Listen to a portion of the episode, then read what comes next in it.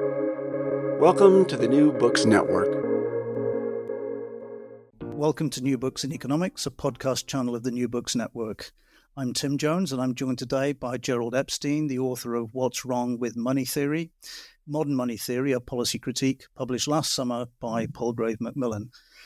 For a decade now, modern money theory, or modern monetary theory, let's call it MMT from here, has been gaining followers on the political left and amassing a growing number of books, most recently Stephanie Kelton's Deficit Myth. But in the wake of the extraordinary monetary policy response to the COVID 19 pandemic, even some conservative figures appear to be at least MMT curious.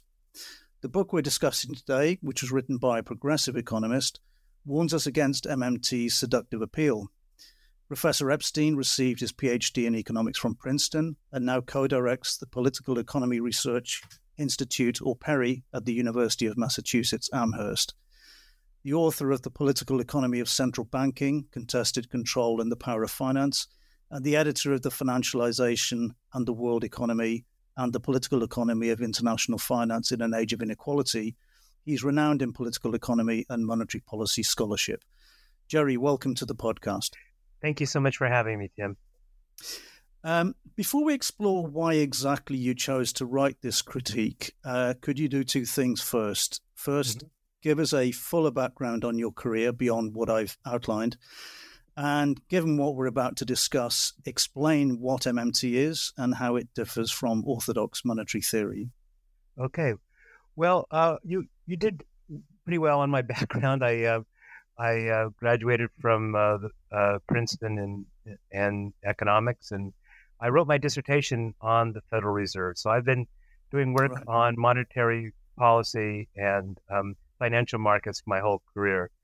Um, so I got interested in M- MMT because, as you said, it's been um, uh, c- catching on. Its, its interest has been growing, and it's become uh, more relevant.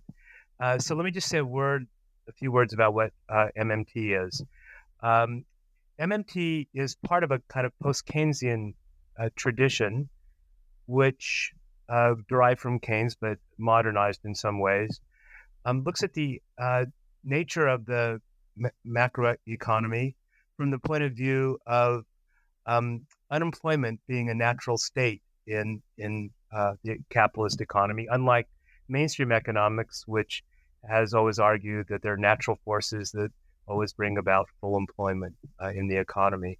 So the issue of uh, uh, what to do about unemployment and how to uh, preserve full employment has always been a key issue uh, for Keynesians and post-Keynesians alike. Um, what modern monetary theory has been focusing on, though, is the issue of deficits and the and the monetary financing of deficits. Um, and they've uh, taken kind of a, a position based on Abba Lerner's view of functional finance. Mm-hmm. Abba Lerner was a Keynesian economist written in the 1940s. And uh, he argued that the, the, key purpose of macroeconomics, and including fiscal policy, that's taxation and, and spending, uh, is to bring about full employment. And the issues of financing public spending and the deficits and so forth are a secondary issue uh, and that the government should should should simply bring about whatever spending is necessary to to reach full employment. Um, and, and, then once they reach full employment, then there's a concern about well, might might if we go beyond that, might that cause inflation? And at that point, worry about um, constraining the, the deficit. But the deficit, according to Lerner, has no uh, independent impact. And so modern money theory built on that idea. And in addition uh, to that, they um, made the argument that monetary financing in most banking systems and most uh, systems of central banking happens automatically through the through the central bank's interactions with the with the private banks, and so there's more or less automatic monetary financing of deficits, and that's a good thing. So deficits don't matter until we have full employment, and monetary financing of deficits uh, is a natural process, and that uh, doesn't really matter until we get full employment. Um, and then they argue that, uh, moreover, as as Keynes tended to argue, the keeping interest rates permanently low, close to zero in some of the MMT people's views, uh, is the best way to promote full employment. Um, and so this this three tiered kind of argument: one that fiscal deficits uh, aren't in and of themselves important. Two, monetary financing happens more or less automatically. And third, the central bank should keep interest rates almost you know permanently low uh, as the best policy. Uh, it makes up uh, the kind of macro policy aspect of MMT, which is what I'm concerned with. And uh, how widespread would you say MMT is now in, in the in the macroeconomics faculty? I mean, from the outside, it appears to be still a minority interest. Is that is that a fair assumption?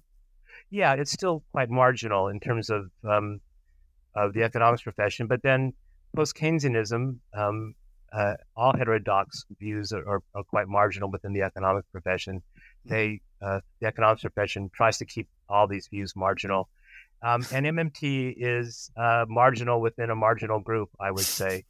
Um, now, uh, I should point out, though, that MMT is not the only view within post Keynesianism and Keynesian economists who, for a long time, argued that there's been excess concern about fiscal deficits. Um, many Keynesian economists have criticized austerity uh, going back 20, 30 years, the austerity measures of the Thatcher government, the austerity following the great financial crisis after some initial expansion. Um, they've criticized uh, deficit hawks. They've shown that their analysis, my colleagues Bob Pollin, um, Michael Ash, uh, Tom Herndon showed that the R- Reinhart and Rogoff views that we fall off a mm-hmm. fiscal cliff after 90% GDP uh, debt to GDP ratio. They showed that that was wrong.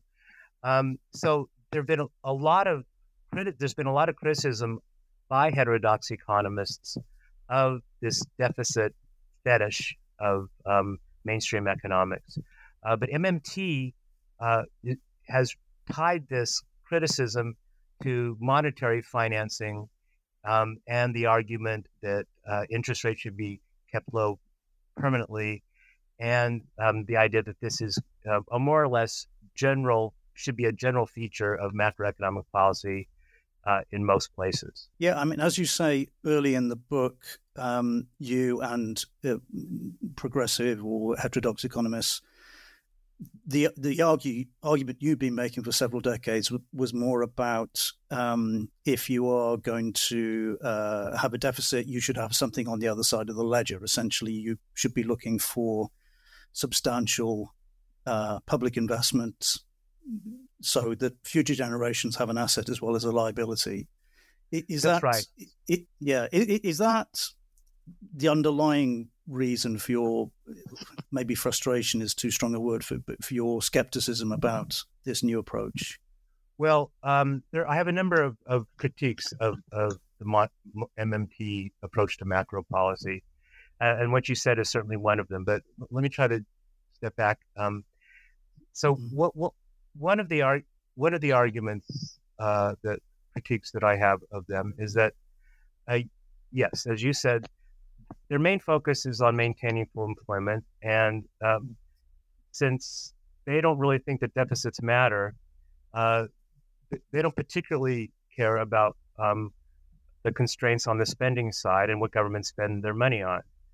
Uh, whereas I think most uh, Keynesian economists who aren't MMT people argue that uh, running um, excessive deficits uh, can be risky. Uh, we'll get back. I think we should get back to the coronavirus situation a little bit later. Um, but that running them does bear uh, does create some kind of risk for for many governments, and in fact is quite difficult for many other governments, developing countries and so forth. Uh, we should get to that in a minute. Um, but num- but we should be concerned about what the, the money is spent on. And for MMT people, that seems to be a secondary or tertiary concern. So, yes, um, a, a, big critique of government deficits is that we leave debt to our children and grandchildren. Um, now, first of all, of course, uh, countries like the United States uh, usually don't pay off their debt; they roll it over. Um, but uh, but if debt gets debt gets uh, too excessive, then yes, that does create risks for the for countries like the United States and, and the European Union and the UK, et cetera. Um, it really does matter what's on the other side of the balance sheet, what we spend that money on, and if we just waste it by giving it away to rich people for for uh, their consumption, or spend excessively on military expenditure, um, or uh, use it to uh, in- invest in fossil fuels that's going to destroy the planet. All of these things matter, and they should be an important part um, of the conversation. So yes, what the money is spent on makes makes a big difference uh, in my view, and, and the MMT people um, tend to underplay that. Um, number two, I argue that uh, this this flexibility that uh, monetary financing provides and uh, the ability to run large deficits really is uh, a privilege of the large and rich countries. It's a privilege of countries, especially whose currencies are acceptable internationally. Um, the United States dollar is the key currency in the globe, so certainly the United States has this privilege. Um, the United Kingdom, to some extent, the European Union, Japan, increasingly China, uh, has this privilege where uh, they can they can borrow in their own currencies, and um, if they run up large debts and have to pay interest to foreigners, uh, as the United States does, uh, they can just continue to borrow from from foreign foreigners uh, to pay their interest. So they can continue this game for quite a while and to a large extent. But if you're looking at uh, Mexico or Honduras or Chile or South Africa, um, who have to uh, borrow in foreign currencies or, or, whose ability to borrow domestically is quite limited, uh, they can't play this game as to the same extent. So in South Africa, for example, MMT has begun to really take off as uh, on the left um, uh, among progressives who are saying, look, we have this economic crisis now in the COVID period, and um, let's just have monetary financing of deficits and not worry about it. And unfortunately, the global financial markets and, and the bankers and the ratings agencies are going to worry about it. Um, and uh, one has already seen the, the South African RAND, RAND tank, uh, the credit ratings go down. Uh, they don't have the same flexibility. And um, the MMT uh, advocates and the MMT economists aren't as careful as they ought to be in describing what are the limits of the use of MMT in different countries. Yeah, I mean, I, it, I, I noticed that some of them get angry if um, if you mention the cases of Zimbabwe or Venezuela, but if, for example, South Africa were to go down that route now, how, how would it be substantially different from what has happened to Venezuela, in, in your opinion? Well, um, so when, when, referring to Venezuela or Zimbabwe, the issue uh, always comes up with hyperinflation. That is, uh, yeah, uh, inflation that's accelerating out of control, that more than hundred or thousand percent a year. We all, we're all familiar with uh, Weimar Germany, et cetera. Um, the, the fact of the matter is that these kinds of really extreme hyperinflations pretty much only occur in situations of, of economic and social breakdown after wars, of eh, very extreme political crises, and so forth.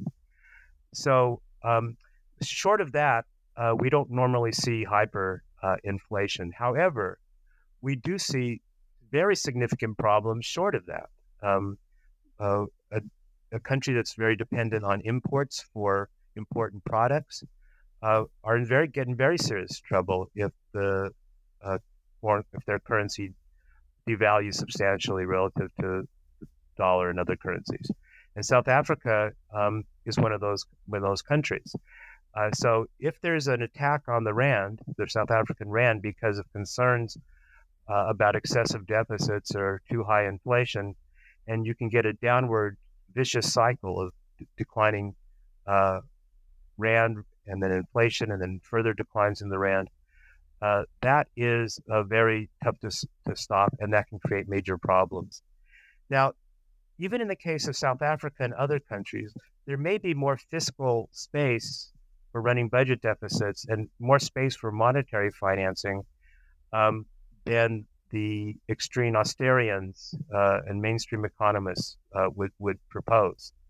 However, um, just ignoring those issues, ignoring those constraints, as sometimes M- MMT seems to suggest, is also not the right way to go.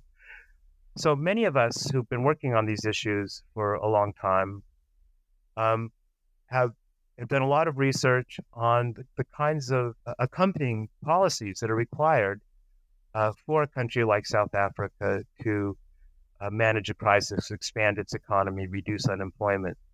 Um, and they, they often include things like capital controls, preventing hot money from coming in and from leaving the country, very strong financial regulatory controls uh, to prevent um, speculation and uh, capital flight, uh, and a number of associated policies that are really required for a country like South Africa, um, Mexico, Chile, others, uh, to engage in an expansionary fiscal policy.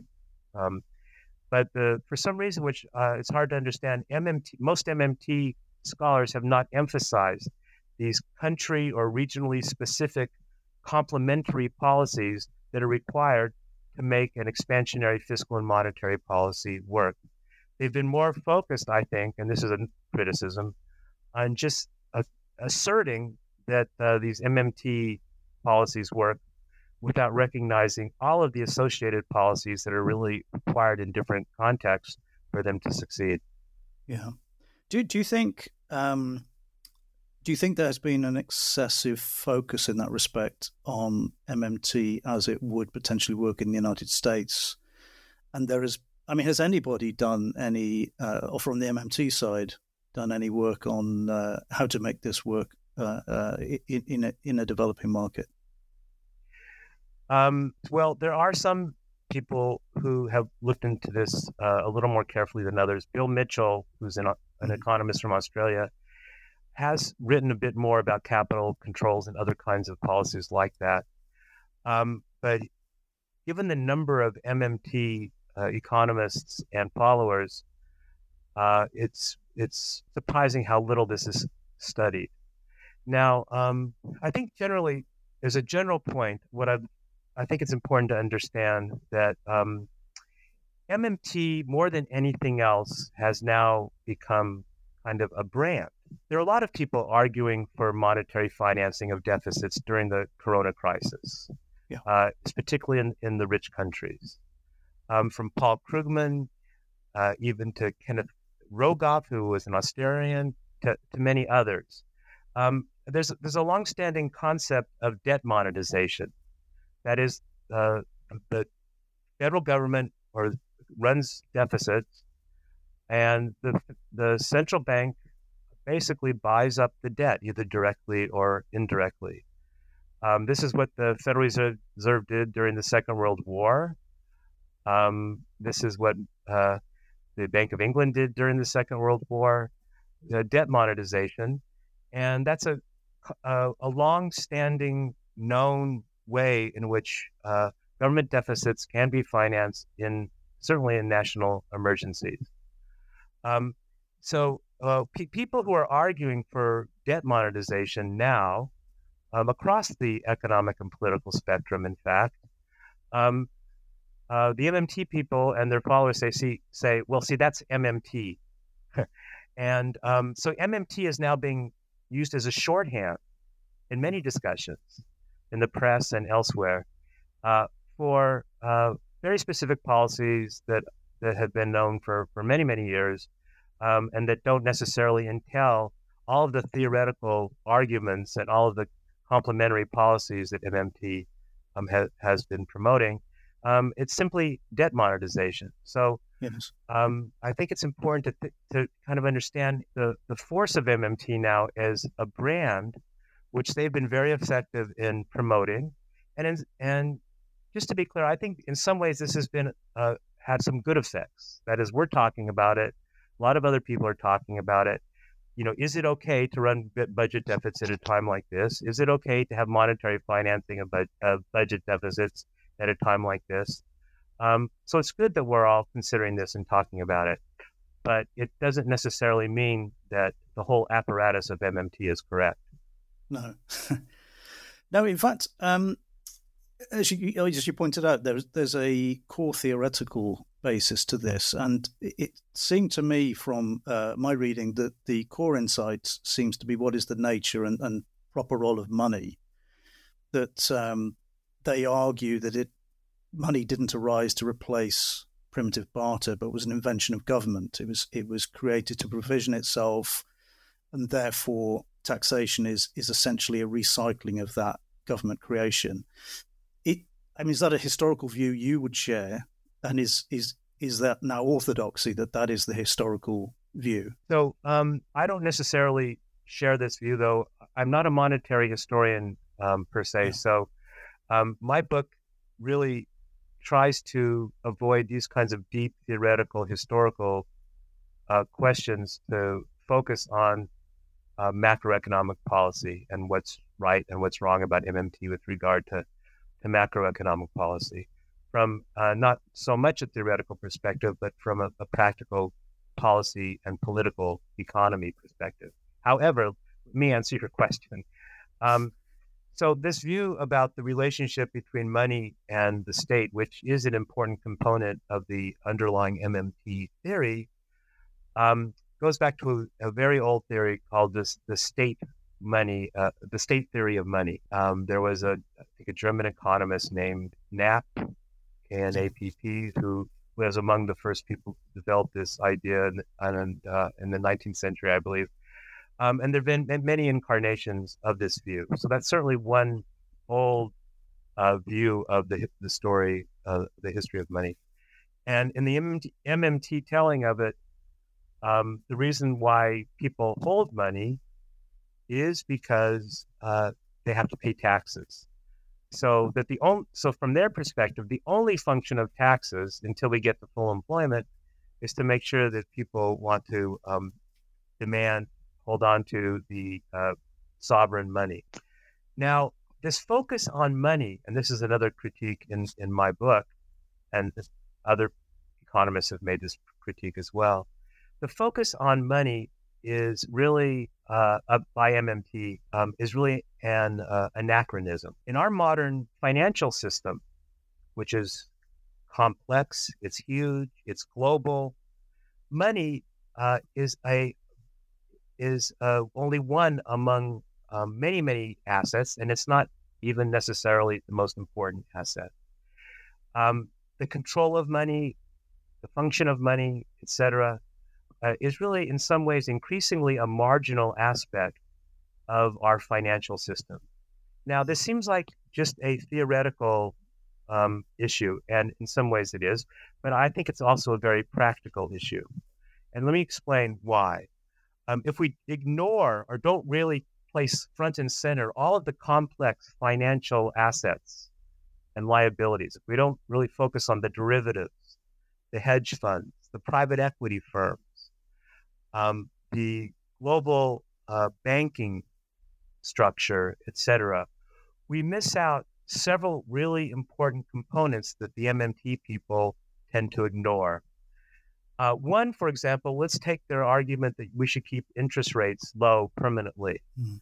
Um, well, the impact that that has had, and we've seen that now with the with the recent crisis, is that it can lead to a massive buildup of speculation, um, complex and and dangerous debt. Uh, we're talk, I'm talking about junk bonds, corporate debt, hedge fund uh, bets on the financial markets, etc.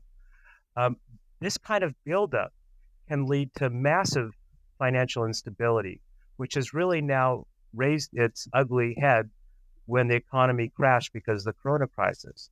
So now we have central banks, the Federal Reserve, the Bank of England, the European Central Bank, um, uh, spending or claiming that they're willing to spend trillions of dollars not to get the economy going, not to put income in the pockets of people who are unemployed, not to protect our health system, but they're, they're spending or promising to spend trillions of dollars to prop up the financial markets. Once again, uh, just 10 years or so after the great financial crisis of 2007, 2009, um, why is why is the financial system once again uh, taking this ransom from um, governments and, and, central banks um, in order not to, to totally destroy our economies? Uh, well, it's because we didn't sufficiently regulate the financial system um, after the great financial crisis. We kept interest rates extremely low without putting on strong regulations against debt buildup and speculation. Our money's just as sovereign now as it was before. There hasn't been a difference in the nature of our money, uh, which MMT focuses on. But what there has been is this massive ex- expansion and com- com- uh, increase in complexity and danger and fragility of our financial system. So the point is, um, and I argue this in my book, that MMT doesn't um, put enough emphasis on the complementary policies we would need to have a low interest rate, high fiscal deficit policy working without building up massive amounts of problems. These kinds of policies include, as I said, in developing countries, capital controls, financial regulation. In our own country, uh, you need very s- strong financial regulation to prevent all the credit being created by the Federal Reserve from going into speculation and debt. Um, for some reason, MMT doesn't emphasize this. Now, I don't really understand why, because some of the leading scholars in MMT, for example, Randy Wray, are uh, very uh, well known and very competent scholars of Hyman Minsky, who made these arguments about financial instability. But for some reason, which I don't understand, they don't emphasize this uh, in their macro policies. And I think because it's they want to keep their their policy simple. They, are trying to, I think, create a brand. Um, you know, we don't have to worry about deficits. Let's just have monetary financing at deficits, and let's not muck it up with, you know, what we spend the money on and um, and lots of uh, financial regulations. Yeah. Yeah, the focus seems to be in terms of uh, their policy response, if there is one at all. It, it, it's that uh, you should use basically fiscal policy to fine tune. So, I I would I would probably share your skepticism about the capacity of fiscal policy um, or monetary policy, for that matter, to react quickly enough and efficiently enough to deal with the kind of inflation that this policy framework could generate. But do you think, um, uh, in some ways, it, it, would that be so different from what a lot of orthodox economists and policymakers are starting to advocate, which is nominal GDP targeting? So, in other words, uh, you, you efficiently map and respond to total spending, public and private, in the economy. Is that seems to me to be what they are advocating on the policy uh, making side? Yes. Well, um, let me answer that. But before I do, let me just make clear. I think one of the reasons why we're talking so much about MMT now is not just because they've done a good job of, of branding and they have a whole army of bloggers and branders out there. It's mm-hmm. because, in some ways, this is their moment. That is, with the pandemic and the crisis and um, extre- extremely low interest rates, massive unemployment, uh, et cetera, and uh, very low inflation. Um, the, the policies that they have promoted just in terms of spend, spend, spend, and monetary finance, finance, finance, um, is probably the right policy for rich countries. Um, yeah. Uh, and it would be a good policy for poor countries too if they could get support from the IMF and the world community to give them hard currency, dollars, etc. So um, I'm not saying that they're that uh, that we should we should have austerity or cut back on on government spending at a time like this. Uh, we should target the spending correctly, which they're not doing, etc. So just to just to be clear on that. Um, but the the broader point you're making is yes, I think we have a, con, a, a growing consensus among different perspectives uh, on fiscal expenditure, um, financial and monetary targeting, etc., which has emerged prior even to the pandemic. That is, it came out of the great financial crisis when we see uh, economists from um, who have been very mainstream, like Olivier Blanchard uh, and others, um, uh, Jason Furman and Larry Summers and Paul Krugman and others um, who uh, I said, look, the, something about the global macroeconomy has really changed. Inflation is extremely low. Global interest rates are extremely low. Um, yet the economy is stagnating. It's not growing rapidly. So, uh, yes, the, fis- the fiscal side can do a lot more than we thought it could and has to do a lot more because um, the central banks have already uh, you know, done a lot that perhaps they've done as much as they can. So it's time for fiscal policies to step in. So that consensus was starting to emerge even before the pandemic. And now with the pandemic, um, it's become even more universal. So, in, so, so some of the MMT proposals have really dovetailed with the with the proposals um, that have come from other Keynesian economists and even mainstream economists. Yeah, I mean, as you as you said, uh, or you, you, certainly implied, if, if, if MMT were capable of working anywhere, it, it would probably be a big developed economy like the United States. But as you also suggested, even with the exorbitant privilege of the dollar, um, that is limited by the emergence of alternative global currencies like the euro, uh, eventually the renminbi, perhaps. This sort of reminds me of a classic Marxist or Trotskyist argument that socialism in one country can never work, that, that MMT, MMT will only work if every country is, every major country is doing it. Do, do, do, you ever get that, that same kind of sense? Well, I, um, I've learned a lot from Karl Marx's uh, teachings, and um, so i am a, a, big fan of a lot of his work. But um, as Marx himself said, uh, I'm not a Marxist. Um, uh, but uh, that's not exactly what I'm saying.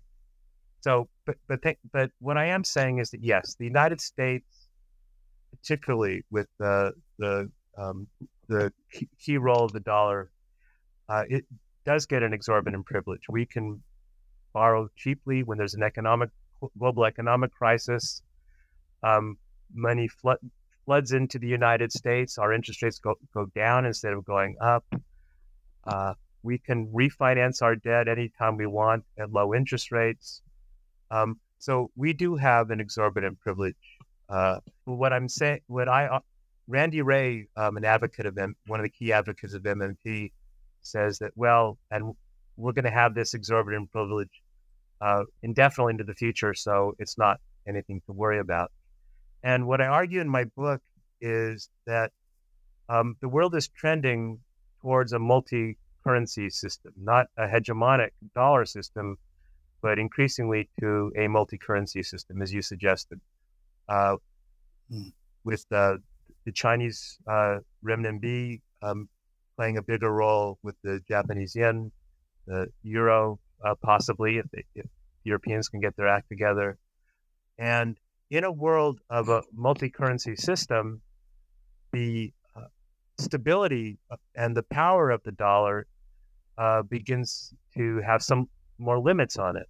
Um, so in that world, it becomes somewhat more risky for the U.S. to uh, exploit its exorbitant privilege indefinitely and without limit, which suggests to me that there are risks, not now because of the crisis, but in normal times, there are risks uh, for the United States to exploit this this privilege without thinking about uh, the possible future costs or risks.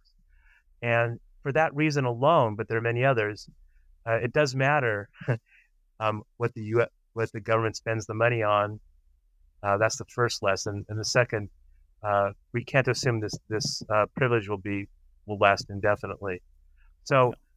Um, it's not that the whole world has to. Uh, we don't. It's not that we have to move to a global currency like Keynes argued for. Keynes argued for um, a global currency, uh, the Bancor, he called it, uh, have the whole world um, uh, reach full employment at the same time.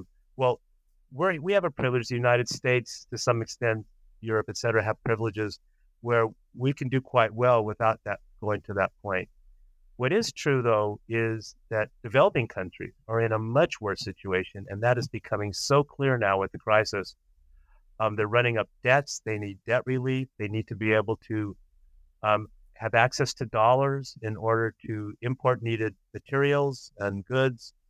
Um, so they uh, are really in trouble. And so, from a Marxist or Trotskyist or even a Keynesian perspective, yeah, it would be very helpful if we had um, a, a, global currency that developing countries had an access had access to, and um, short of that, uh, um, debt relief, vast expansion of this SDR, the IMF special drawing rights allocated to developing countries, all of these are really going to be necessary uh, to prevent a, a, calamity, I think, in many developing countries. Yeah.